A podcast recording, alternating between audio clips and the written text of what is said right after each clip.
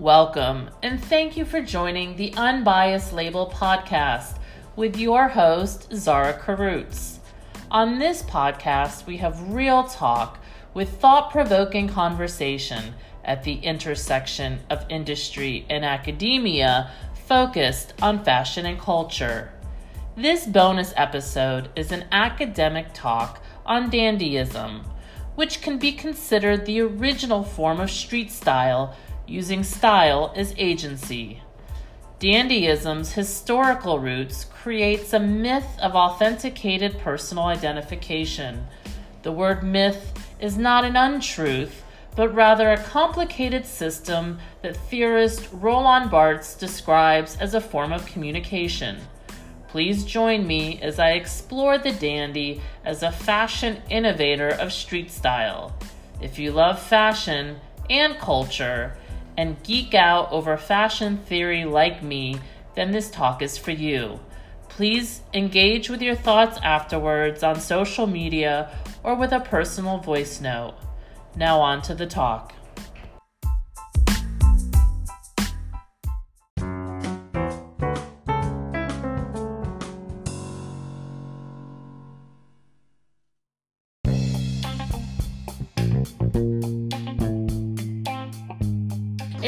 Discussion, or this talk rather, we will explore the idea of dandyism as the original form of street style and how this relates in contextual authenticity in today's era of the street style.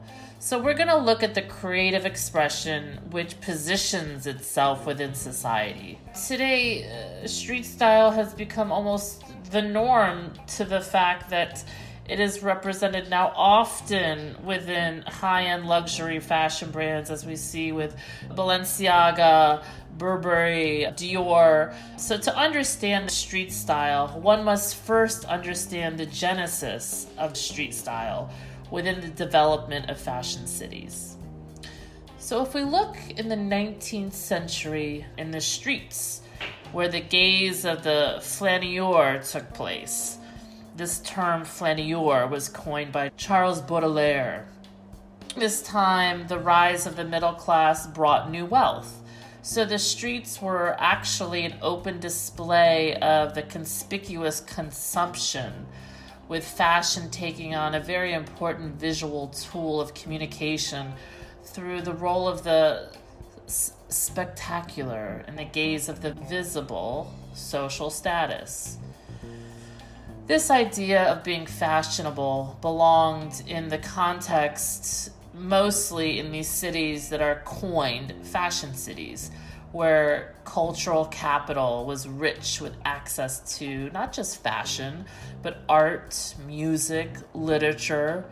So during the turn of the century, George Simmel viewed this metropolis as an essential development of modern culture as described in Fashion That Changed the World, quote, to truly be a fashion capital, a city needs to tick off a few boxes. It requires fashion infrastructure, the business and the artisans that support the creation of fashion. It needs a thriving design scene, so fashion designers, creatives, artists and it also must exert international influence. So often, influence is tied to the city's overall power and economic muscle and involves this sort of city being a leading cultural hub. So, this notion of fashion capital is seen with understanding of New York, London, Paris being at the top typically, Rome, these westernized cities that create the, the leading way, if you will, of cultural influence on a global scale. And today, this notion is sort of questioned and it appears outdated. It's a very colonialized viewpoint. And many people in academia and fashion say, is there still a need for fashion capitals? What are they? And is this outdated, colonialized approach to fashion? biased in the sense that it doesn't recognize the rest of the global platform, which clearly are major fashion players.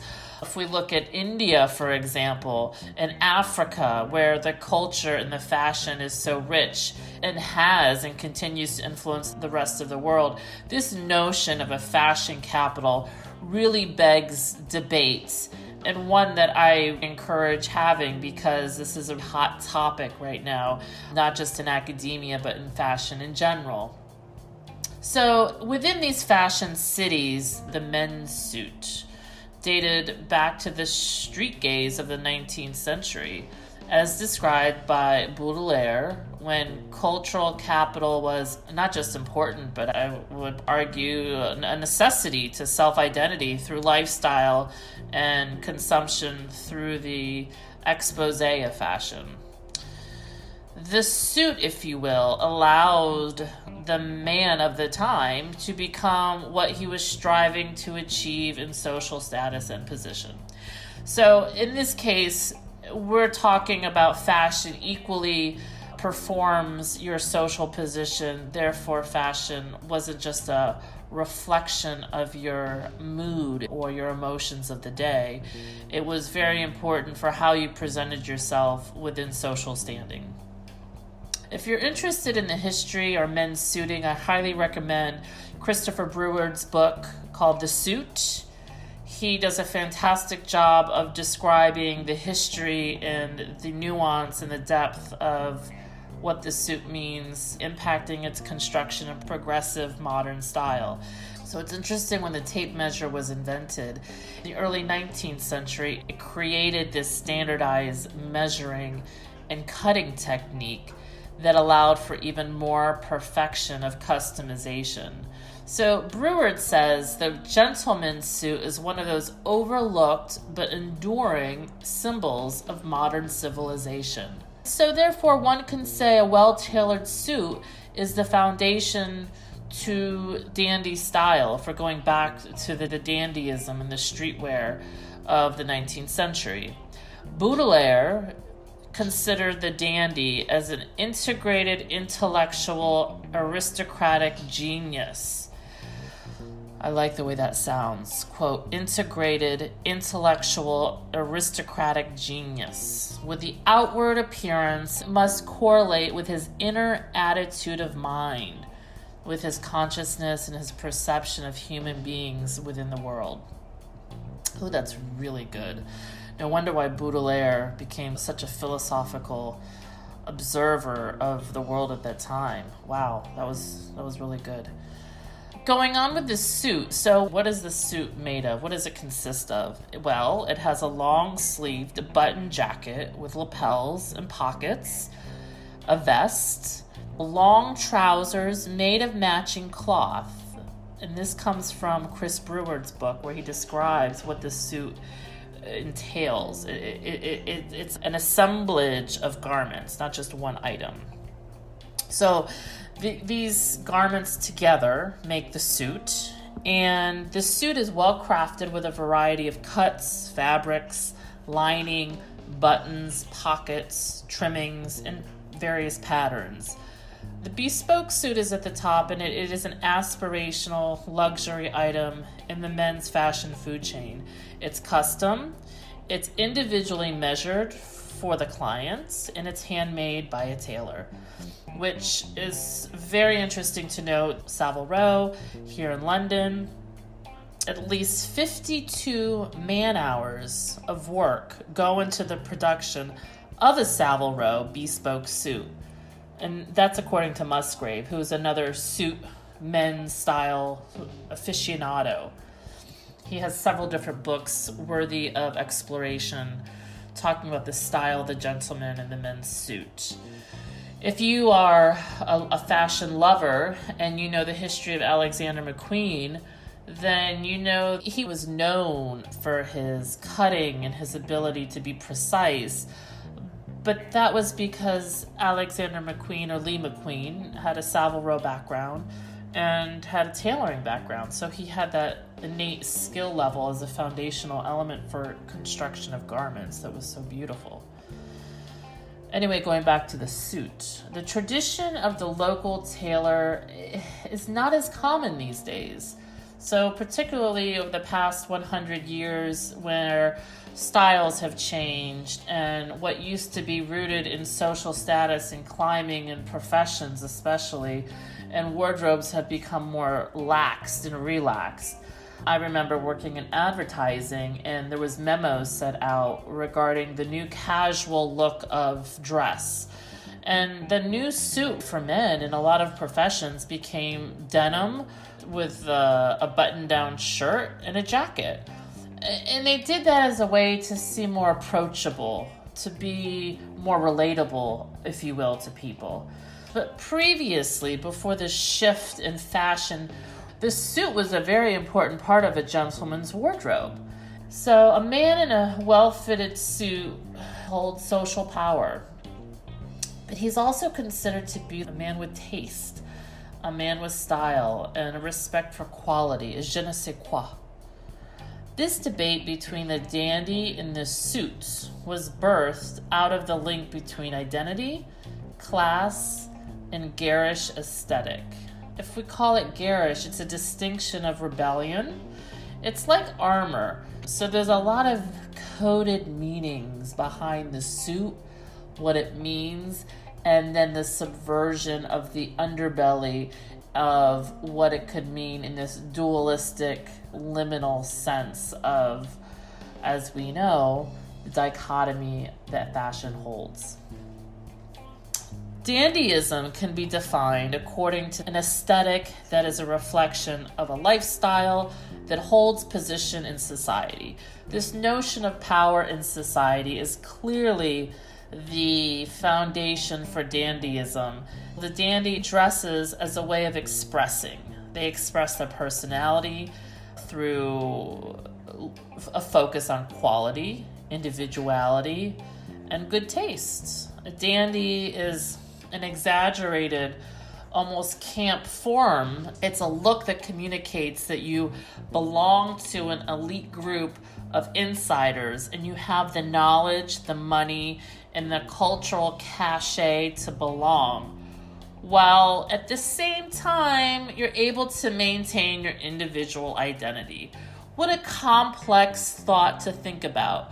You are showcasing your belonging whilst you're showcasing your individuality. That is the dynamic and the dichotomy right there. And that's what makes the dandy so interesting to think about and speculate and to evaluate. So, the outward appearance of the dandy is a visual expression of power, charm, good taste, cleanliness, style, and social appeal. Back to our friend Baudelaire.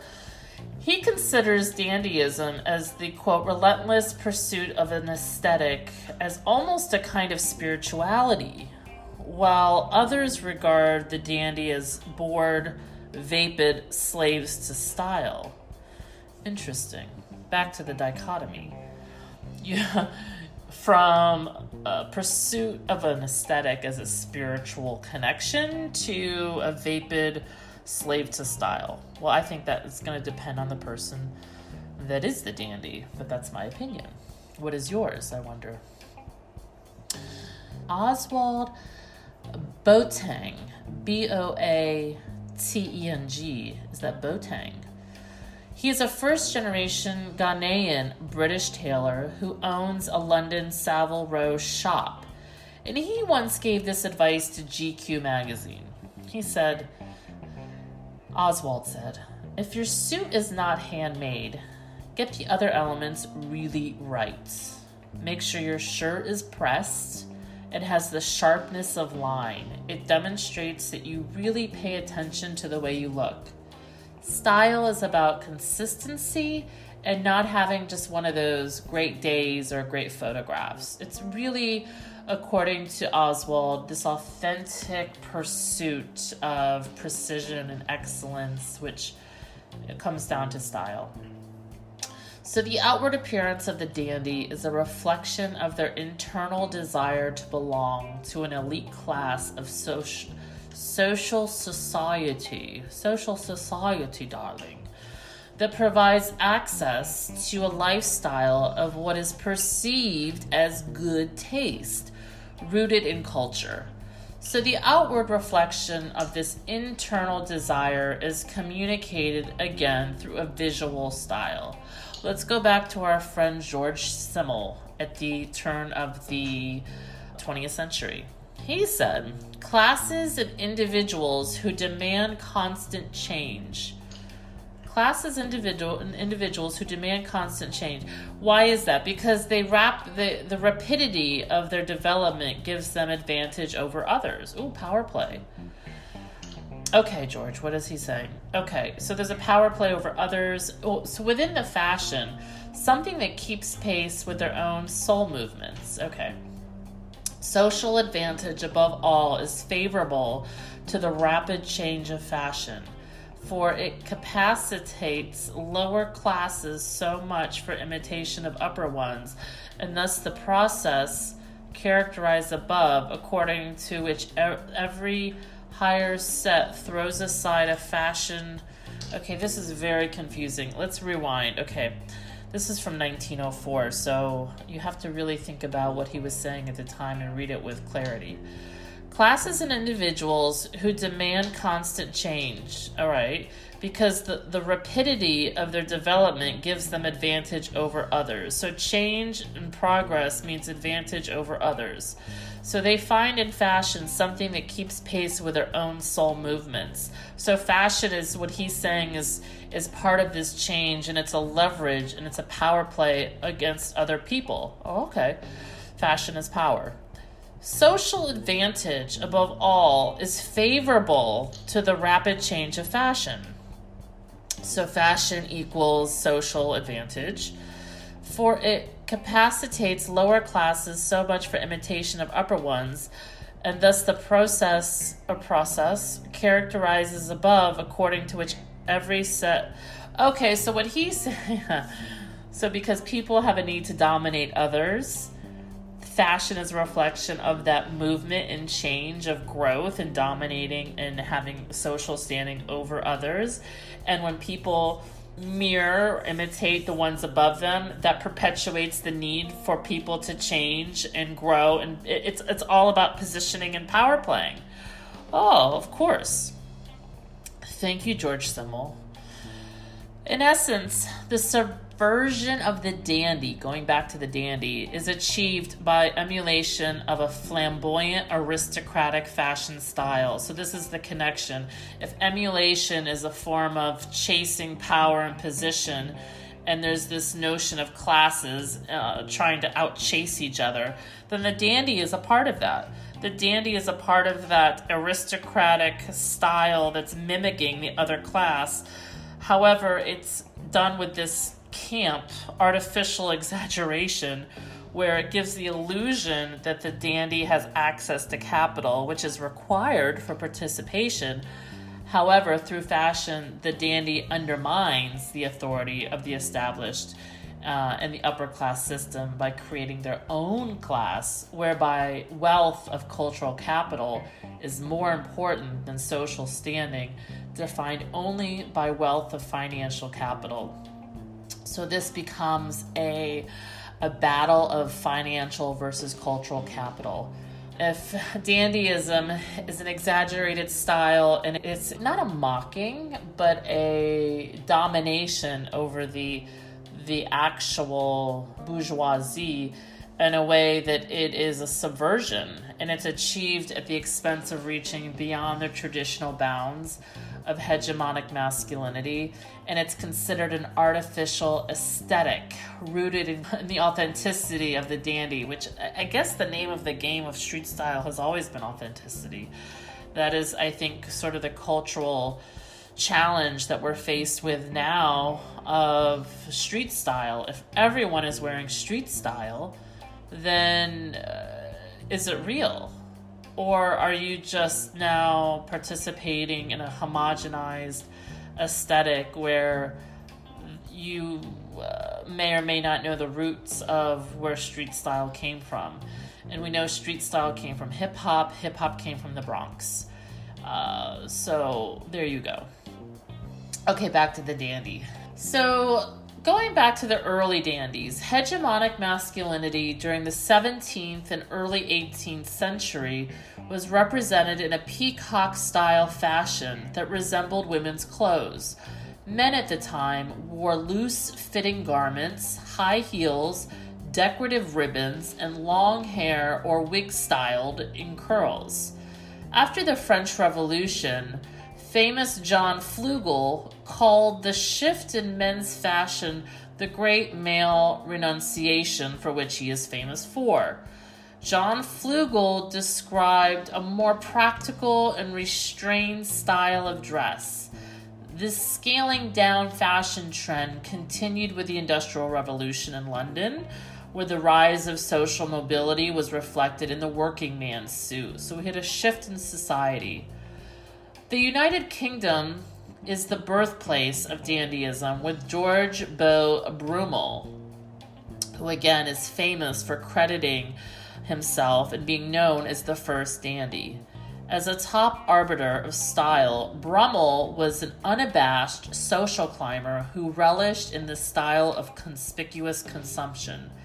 His fashion represented a new lifestyle that required body grooming rituals and new styles of clothing. Brummell became known as the legendary Regency era dandy who turned his back on the flamboyancy, be beribboned men's fashion of the previous century and instead embraced perfectly tailored, neutrally colored pieces of luxury fabrics like linen and chamois leather. Brummell challenged the middle class style by openly identifying with the bourgeois class through dress and creating a visual discourse of aristocracy. or, aristocracy, that sounds better. I think I kind of want to go with aristocracy. aristocracy. Oh, that's funny. In the suit, Christopher Breward describes Brummell's story as such. From the moment of his retirement from the military in 1798 to his exile to Normandy as a disgraced debtor in 1816, Brummell attained a position of great social power in the circle of the Prince Regent, refining his appearance, connections, and manners, and ensuring that they set the highest standards for taste for the London elites. Interesting. I, I, wonder who the modern day Brummell is. Uh, I wonder if you know. If you know, tell me. A host of sub dandy black movements were birthed by the United Kingdom in the 1960s, with a large influx of immigrants from countries in the Caribbean and West Africa. Of the most popular and largest of these groups was the Rude Boy subculture that came from the youth street culture in Kingston, Jamaica. If you also listen to Rihanna, she has a song called Rude Boy. Their fashion was influenced by the mid 20th century jazz musicians who were known to wear fine tailored suits. Today, rude boys come from all over Jamaica, Grenadian, Nigerian, Ghanaian, even some with Parisian descent, and they're all known for their global street style fashion influence. Other global black dandy subcultures include Afro District, the Swankas, and the La Sape. The La Sape are perhaps some of the most uh, popular dandies of the African and Congolese uh. So, a sapeur is a name that comes from the acronym SAPE, S A P E, which stands for La Société des Ambianceurs et des Personnes Elegantes. That sounded perfect. And the the sape or the sop, which I'm not sure which one it is. Somebody please correct me. Can be traced back to the French colonial influence. So here we go back to the colonialism and why we are talking about having a decolonialized understanding of history. And so the popular dandy culture is known for their vivid color extravagant accessorizing, extreme cut, and bold uh, gestures. The Sapeurs' self presentation are a proud rebuke to former exploitation and a confident assertion of aspirational style uh, of ownership to the means of freedom. In Chris Breward's The Suit, he talks about this whole dandified men of Brazzaville and Kinshasa, which is a substitute for the repressive French and Belgian imperialism with a counter to the imperialism with an eclectic celebration of equality through the symbolism of dress. So, this really special class of dandies, known as the La Sapeurs, it's a lifestyle. Again, it, going back to the notion of authenticity, there is a code. So, most of these members of the La Sapeurs come from working class. And it, what's interesting is that they are known to spend a year's salary on well tailored suits from Parisian designers. So you have these individuals often living in very humble abodes, even shacks, if you will. But the, within their their very humble homes, you have very expensive clothing with Parisian labels this notion of the peacocking elevates their lives above the squalor and the poverty, and they adopt to this SAPE ideology developed in the 80s and 90s after returning immigrants from Paris fueled this revival.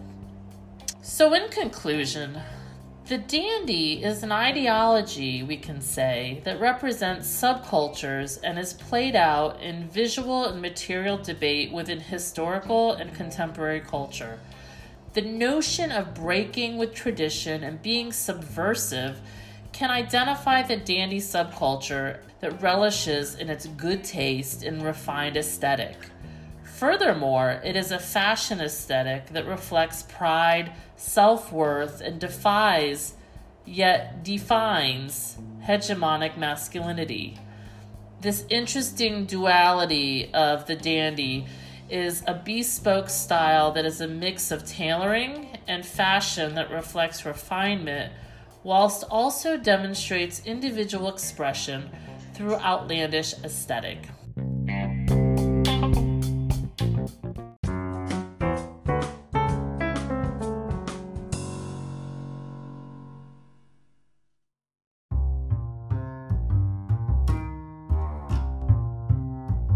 Thank you for listening to the Unbiased Label podcast. If you've enjoyed the show, then please connect with us on social media, tell a friend, and leave a review. Please tune in next time for more conversation on fashion and culture from a critical global perspective at the intersection of industry and academia. Until next time, stay well.